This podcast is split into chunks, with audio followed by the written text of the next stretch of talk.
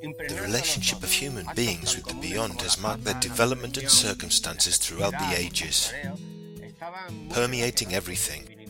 Such common acts as hunting, gathering, fertility, or grazing were closely related to their divinities and had to be subject to their acquiescence.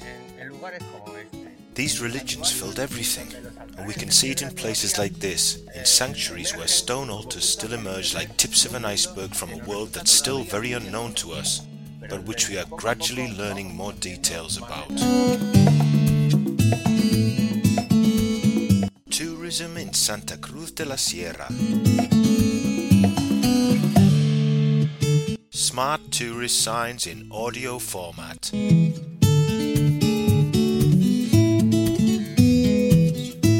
Altars of St. John.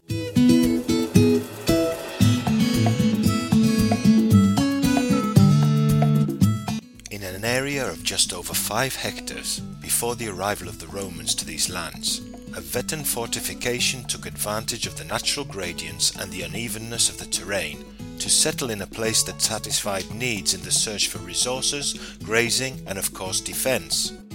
From those times, some stretches of wall are still visible, mixed with the existing lush vegetation, and close to that space, a dozen altars that indicate that this settlement was of great spiritual importance.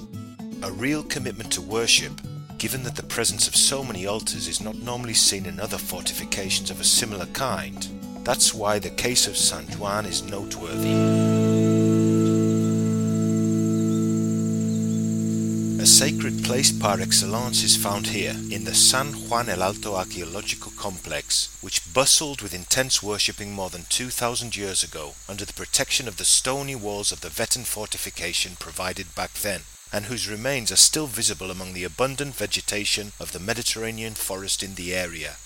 Twelve altars for sacrifices and offerings endow this space with a sacred connotation like few others, since that number and variety of altars in a single fortification represents a uniqueness that Santa Cruz can flaunt. Some of these altars are located in places that emit special energy, different from the surroundings. These places were identified by the tribe's holy man, and the sanctuary was built in or around them.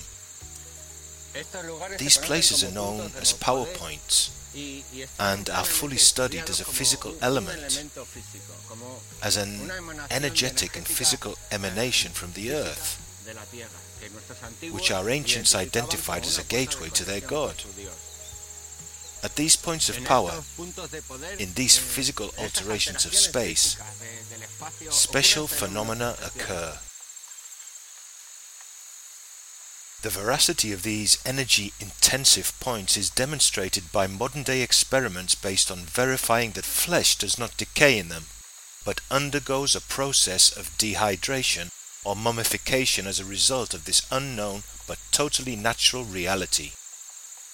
The choice of these specific points to place the altar rested with the spiritual leader of the group, a person with special sensory abilities as demonstrated in groups still living in prehistory in various parts of the world.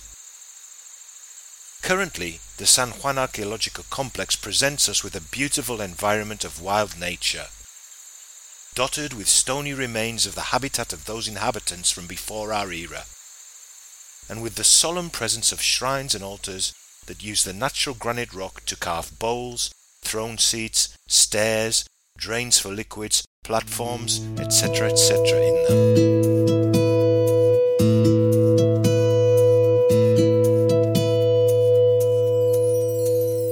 By visiting this spot, we can understand that communication with the beyond, with the gods, was what permeated everything they did in life, even the most mundane questions. So it is, for example, in the act of hunting, that beyond serving as sustenance to the group, was a way of connecting with nature and their gods, since they would not go out hunting without first having divine permission, the giving of each animal's soul to be hunted, which would be granted from heaven to earth through the holy man of the clan, its spiritual leader, since only in this way would the enterprise be beneficial and no misfortunes occur.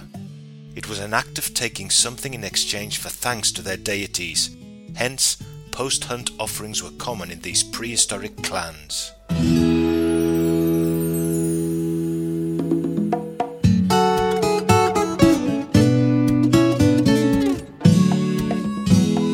A QWERTY podcast production for Radio Viajera, financed within the framework of the Project for the Development of Smart Villages of the Government of Extremadura and the European Union, with the support of the Santa Cruz de la Sierra Town Council. Miguel Urbina has taken part in this episode.